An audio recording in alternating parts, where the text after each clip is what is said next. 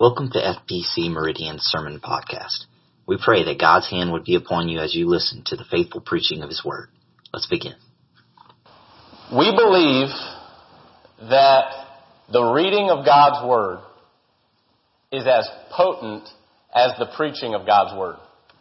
We believe that the simple task of reading the words that God has given us do something to our hearts and to our minds that we can't entirely understand. We believe these words are living and active.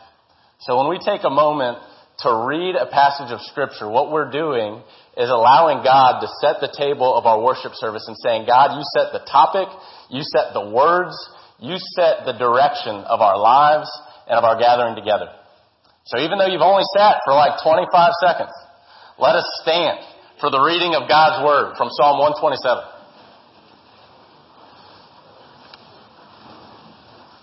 Psalm 127, a song of ascents of Solomon. Unless the Lord builds the house, the builders labor in vain.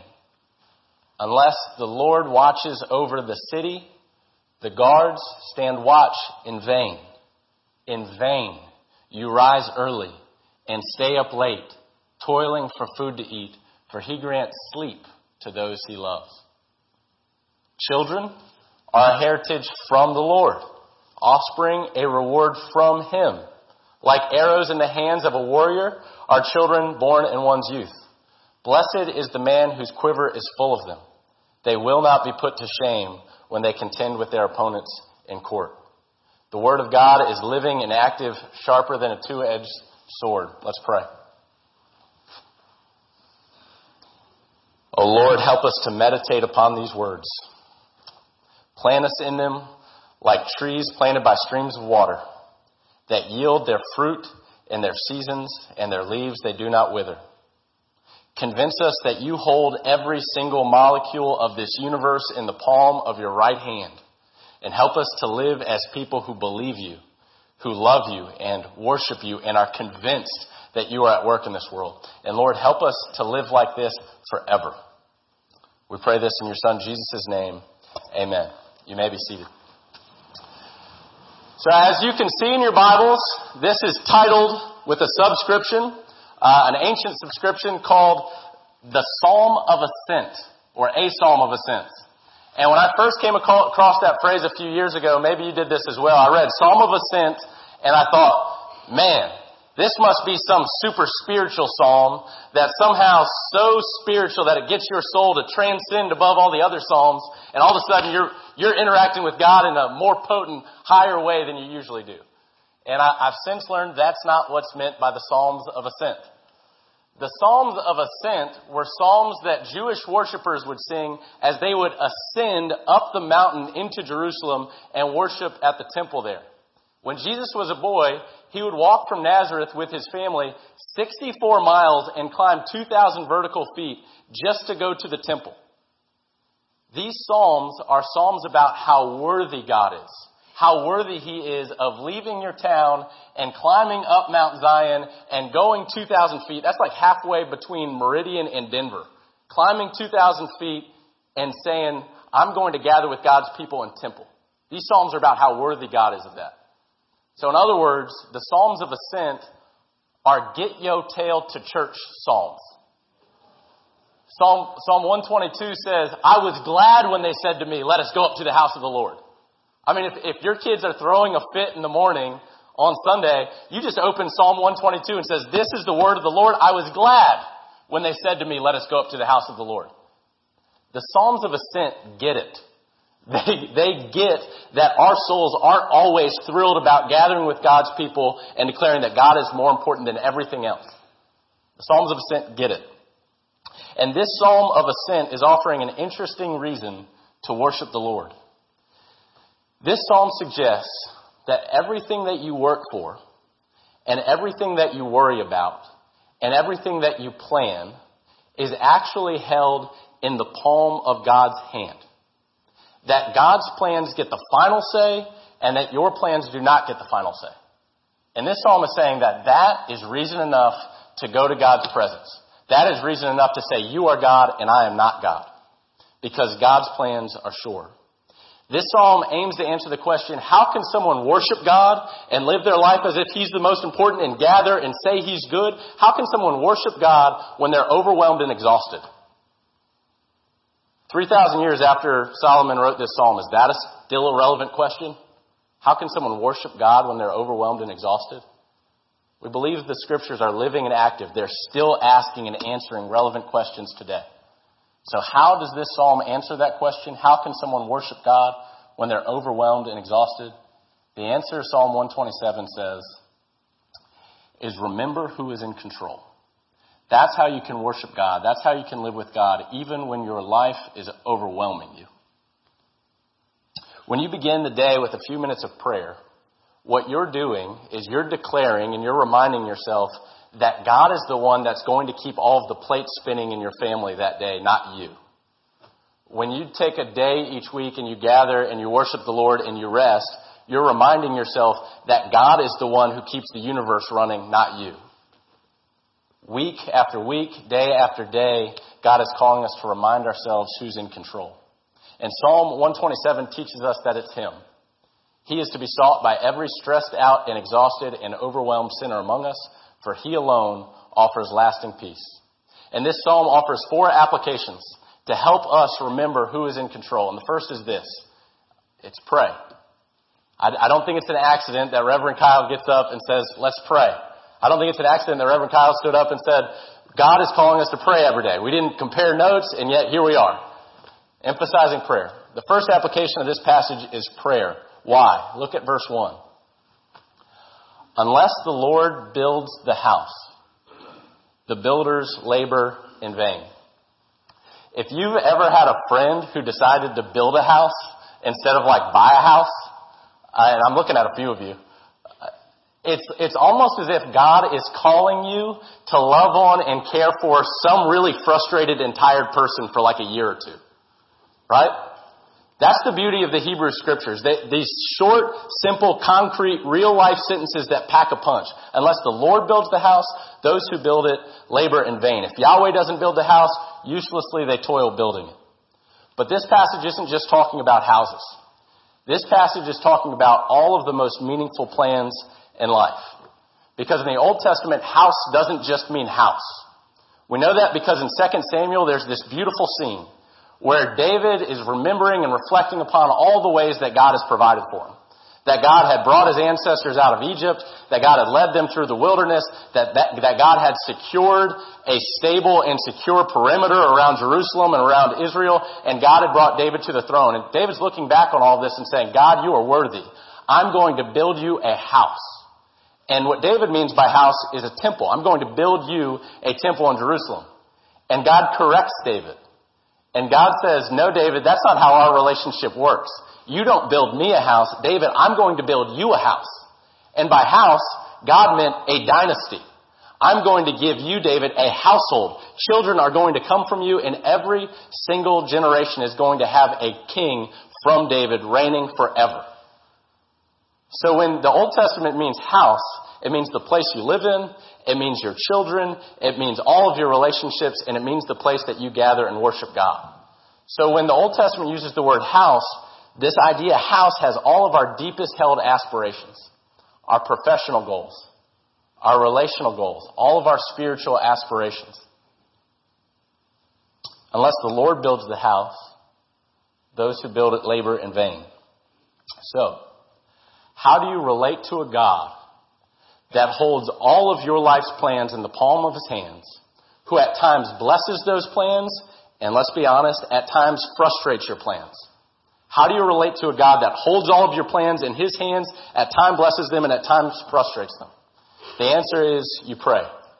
You humble yourself. You remember who's in control, and you pray. Here's what that means for us. If First Presbyterian Church of Meridian is going to reach people for Christ, and if this church is going to grow Christians and fuel global mission and get witnesses of the gospel to the ends of the earth, and if we're going to take care of the poor in Meridian, if we're going to love our grieving members, if we're going to see children fall in love with Jesus, And if we build up leaders, if we're going to build up leaders here that make a difference in Meridian and make a difference in the entire world, it has to be God's work. It has to be God's work. It can't be ours. God has to build the house, not us. And so for, for us, that means we are to come to Him with all of our requests. God has ordained prayer so that we would come to Him with the things that we want most deeply, and we'd be reminded by God that He is the one that holds them in the palm of His hand, not us.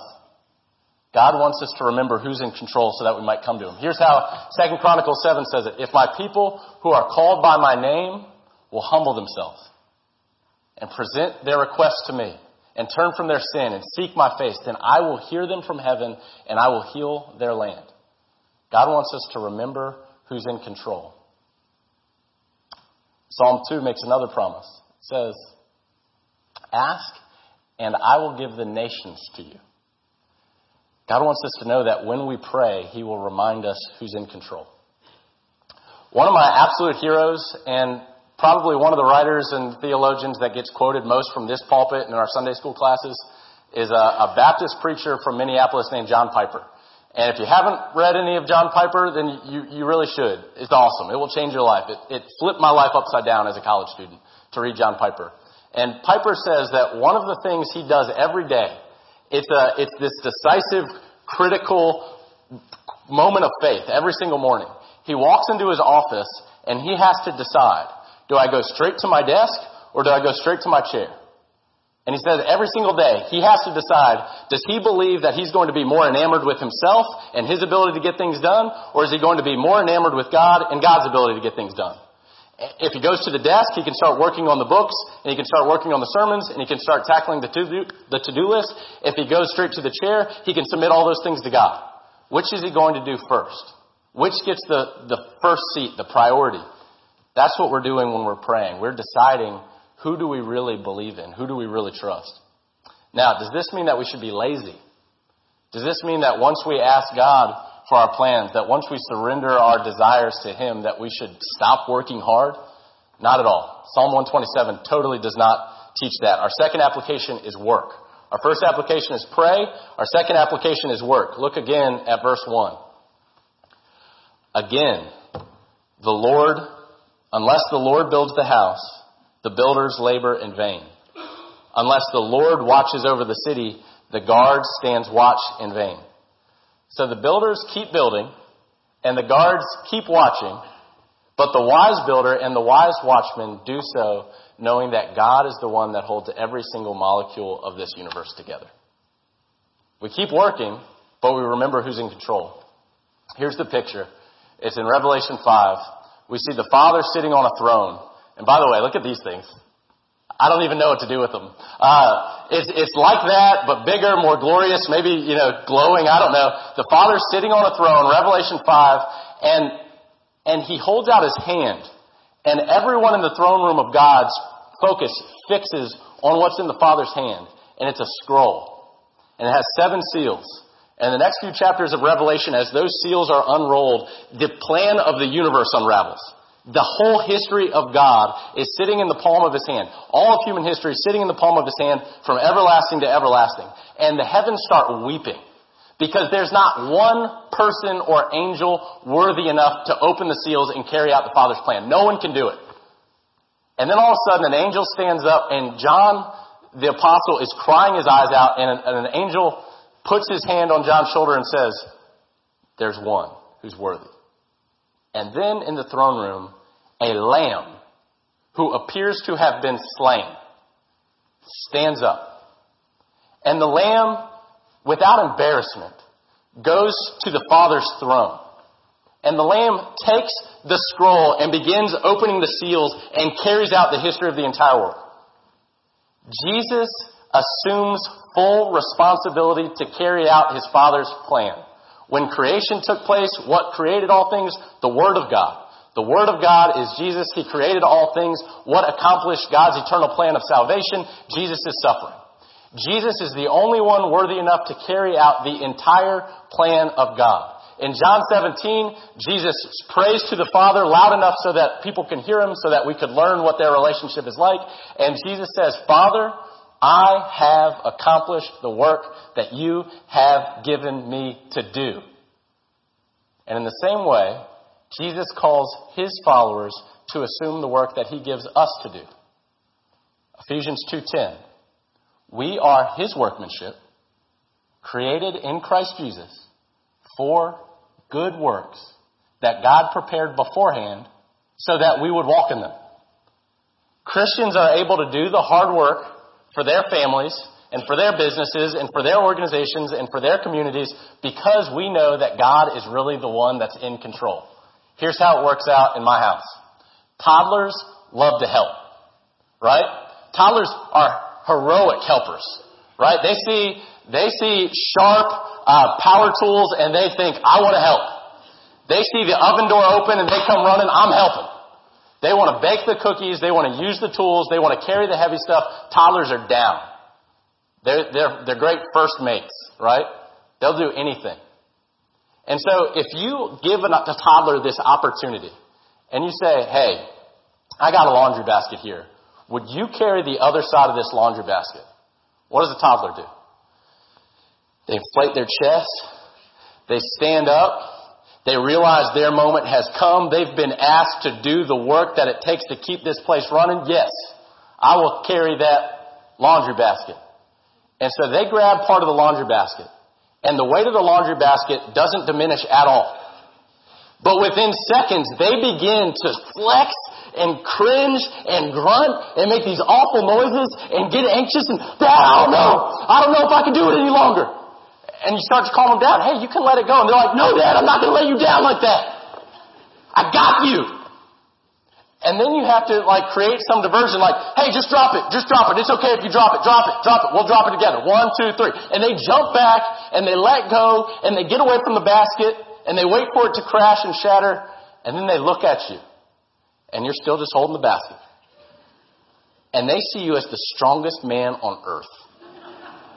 And they realize that if they had just remembered you were in control, they could have kept doing the work without all the unnecessary strain. The gospel doesn't free us up from good works. The gospel isn't God saying, I'm not calling you to good works. The gospel is God freeing you up for good works. That you could care for other people, you could serve your organization, you could take care of your family, you could do all the hard and burdensome jobs the Lord is calling you. And are they still going to be hard and burdensome? Yes, but they're burdens that in Christ you can carry lightly. He wants you to remember that He's the one that's in control so you can work. The gospel frees you up to serve without being so worried about the results. You are freed up in Christ to just be faithful and to allow the results to be governed by the Father's perfect plan. Work. That's our second application. Our third application is rest. Look at verse 2. In vain you rise early and stay up late, toiling for food to eat, for he grants sleep to those he loves. A literal translation of this verse would say something like, uselessly you rise up early, uselessly you go to bed late, eating the bread of frustration. That's what the Hebrew says. It's useless when you start getting to the point in your work where you're eating the bread of frustration. Isn't that a good picture? Like, does your work ever get to the point where you're just, you, you're not getting anything done? You're, you're driving yourself into a frenzy. You are sitting at your desk eating the bread of frustration, and God's telling you, stop. Give it a break. Go to bed. He gives to his beloved sleep. When, when I lose sight of the fact that God is in control, my work gets really frustrating really quickly. But there's good news. God has woven into your soul a treatment for that kind of frustration. And it's called rest. And he wants you to have it. And in Matthew 11, Jesus looks at you and he says, Come to me and I will give you rest. Come all who are weary, come all who are heavy laden, and I will give you rest for your souls. When the church and the scriptures talk about rest, it's easy for Westerners, especially professionals, Anybody, anybody that keeps a job, it's easy to hear that word rest. Anybody that has children, anybody that God is calling to work hard to take care of the people around them. It's easy for you to hear that word rest and say, oh, that's optional in my case. That rest is somehow an optional discipline in the Christian life, but that's not true. Your ability to rest reveals who your God is and how big your God is. Your ability to rest reveals who your God is and how big your God is. Here's what I mean. If your God is financial or physical security, you will never, ever rest because this world is too uncertain. If your God is professional success, you will never, ever fully rest because the ideas will start coming into your mind of what you can do next. You'll never be able to rest. But if, if your God is the hope that you could somehow keep every plate in your life running, every plate in your life spinning and, and never fail and never, never have to quit, you're never going to rest because you, you're living as if you're, you're in charge. But if you come to Jesus, He promises He will give you rest. And Jesus isn't just talking about good sleep and vacations, though those things certainly can be restful. Jesus is saying that when you remember that He's with you, and that He's for you, and that He's preparing a home for you, your soul can rest even if you're in a stressful period of life. Your soul will find rest in Christianity, and your soul will find rest in Christ because Christianity isn't about how many good works you are able to do. That's why you can find rest in Christ. Because Christianity isn't about how many good works you are able to do. Christianity is about how much good work has already been accomplished for you. Jesus was perfect for you. And when Jesus was crucified in John 19, he spread his arms and he announced publicly for the whole world to hear, it is finished. And what he meant by that is that every good work, all of the righteous deeds that you need to get into God's presence unashamed have been completed. He did them for you. It is finished. The Father looks on you, if you're in Christ, and He sees the righteousness that healed the 5,000. He sees the love that, that healed the sick. He sees the love that accomplished righteousness for the whole world and died for sinners. And the Father looks on you and is able to smile because you have been covered in Jesus' completed work and it is finished and you can finally rest. When you've received that kind of gifted righteousness, a righteousness that was accomplished by someone else, the way that you show it is by resting. You can rest in Christ. I had a teammate, Alan Kratz, a guy I absolutely treasure. Uh, Alan was a goofy guy, and when he came to Christ, everybody on our team knew it. It was all he wanted to talk about. And we started asking Alan, hey, Alan, what are you going to do after practice? And Alan's first few years in college, he would say stuff like, yeah, man, I got to get home. I'm going to, I'm going to work. And like, yeah, I'm going to the gym. I think coach wants me to gain 10 more pounds. And Alan always had something that he had to do to show you how impressive he was. I mean, he, would always, yeah, I got a date tonight, cute girl too. Like, it was always something, right? And then we started asking Alan, Alan, what are you going to do after practice? And Alan started saying, man, I'm going home to get some of that Psalm 127 sleep. When you're in Christ, when someone else has been righteous for you and completed the tasks that you need to step into the Lord's presence, you can finally rest. That's our third application. Remember who's in control and rest. Finally, fourth application of this text, pray again. Pray again. So your blanks so far are pray, rest, work, and pray again. Look at verse 3. Children are a heritage from the Lord. Offspring are a reward from Him. Then the text goes on to say this beautiful word picture that our children are like arrows in the hand of a warrior. And I love this psalm. And I love the first half of this psalm about how God ultimately is the one that holds all of our plans in his hand. And I love the second half of this psalm about how valuable children are, how our society should value children, how our family should value children, how our churches and how ourselves should value children. And I've been blown away by this psalm for years and I love it. But I really haven't understood why on earth are these two things together. Why are Psalm 1 and 2 about one thing, and why are, why is the, first, the next three verses, Psalm, verses 3, 5, 4, and 5, about something else? And I, I think this is it. Parenting painfully teaches us that we are not in control. In our church, we have lost children. And in our church, we have prayed for children that have not come. And the children that we do have are living, breathing reminders of our own limitations as parents. So our grief drives us to the Lord for comfort. Our unmet expectations drive us to the Lord with requests, and our children perpetually remind us that we are not in control. Verse 3 says, They are heritage from the Lord. He's taking responsibility for them, for giving them. If you've ever longed for children and been praying for children, you don't understand that God is the one that has to create an eternal soul. We're not able to create an eternal soul just with our own desires. You have to wait on God to do that. They're heritage from the Lord. In the ancient world, just like in our world, just like in our church, children were often crucial in the care of an aging parent, an aging parent. The elderly man in the ancient world could be cared for if he had children. There was no IRA. There wasn't really a retirement plan in the vast majority of the ancient world. The retirement plan, your ability to age with dignity, was your children. And that's what verse 5 is talking about when it says, the person who had them would not be put to shame. They wouldn't be taken advantage of when they contended with their enemies in court. Here God is claiming that He's the one who gives you the ability to age and the ability to do so with any dignity. He's the one that's in control. So verses 1 and 2 teach that God is sovereign over your work.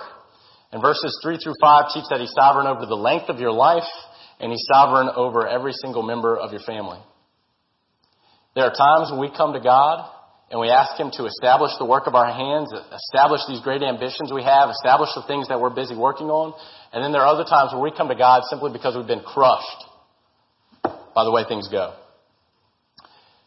God uses both our pains and our plans to draw us to Himself. God uses both our pains and our plans to draw us to Himself. So here's what that means on the brink of a new year. Whether 2020 is a year that you are excited about, or if 2020 is a year you're already dreading, God has a purpose for you in it. God is certainly calling you to Himself, without a doubt. Whether 2020 is a year that you're excited about, or whether 2020 is a year you simply don't want to happen. God is calling you to Himself. God is calling you to ascend. God is calling us to live our lives deeply connected with the God who's in control. In the 1850s, America underwent a massive economic collapse. 30,000 men were put out of work in one day in New York City. The anxiety of the period of the 1850s is sometimes called the third great panic in American history. But on September 23rd, 1857, right in the middle of that panic, a Dutch reformed businessman from New York named Jeremiah Lanphier started a prayer meeting in Manhattan. He distributed a little bill, a little flyer around town to invite people to a prayer meeting that he was going to have every week from noon to 1 p.m. The first week, six people came. Some stayed for five or ten minutes before they had to rush back to work. Others were able to stay for the whole hour. Within six months, 10,000 businessmen were gathering daily for prayer in New York, and within two years, two million converts were added to the American churches. God is able to use both pain and prosperity to bring people to himself. And though your life may be riddled with grief, worry, and disappointment, know this for sure about the year ahead of you. God is calling you to himself. Oh, what peace we often forfeit. Oh, what needless pain we bear. All because we do not carry everything to God in prayer. Let us remind ourselves of the peace that Christ does offer us in the gospel by reading together the verse of the week, Philippians 4, 6 through 7. It's found on the bottom of the uh, outline page. Philippians 4, 6 through 7. Do not be anxious about anything, but in every situation, by prayer and petition, with thanksgiving, present your requests to God, and the peace of God, which transcends all understanding, will guard your hearts and your minds in Christ Jesus. In, in just a moment, we're going to sing a, uh, a hymn that may be new to you. It has a familiar New Year's tune, and it's been rewritten with some Christ exalting lyrics. Uh, before we sing that, let's pray. God, we believe that you were the God over all things in this past year. And we believe that you are the God over all things in this next year. Lord, we believe that you have numbered our very days. And Lord, we believe that Jesus has accomplished the work that we needed. We believe that Jesus has been raised from the dead so that we might never truly die. Lord, we eagerly await the day that you return. We ask you to come quickly. Humble our hearts so that we will turn from our self-reliance to your loving care. Make us a people of prayer and use our prayers to transform our souls, our family, and this city and the entire world for your son Jesus' sake. It's in his mighty name that we pray. Amen. Please stand as we sing and continue our worship. All glory be to Christ. The lyrics are found in the bulletin.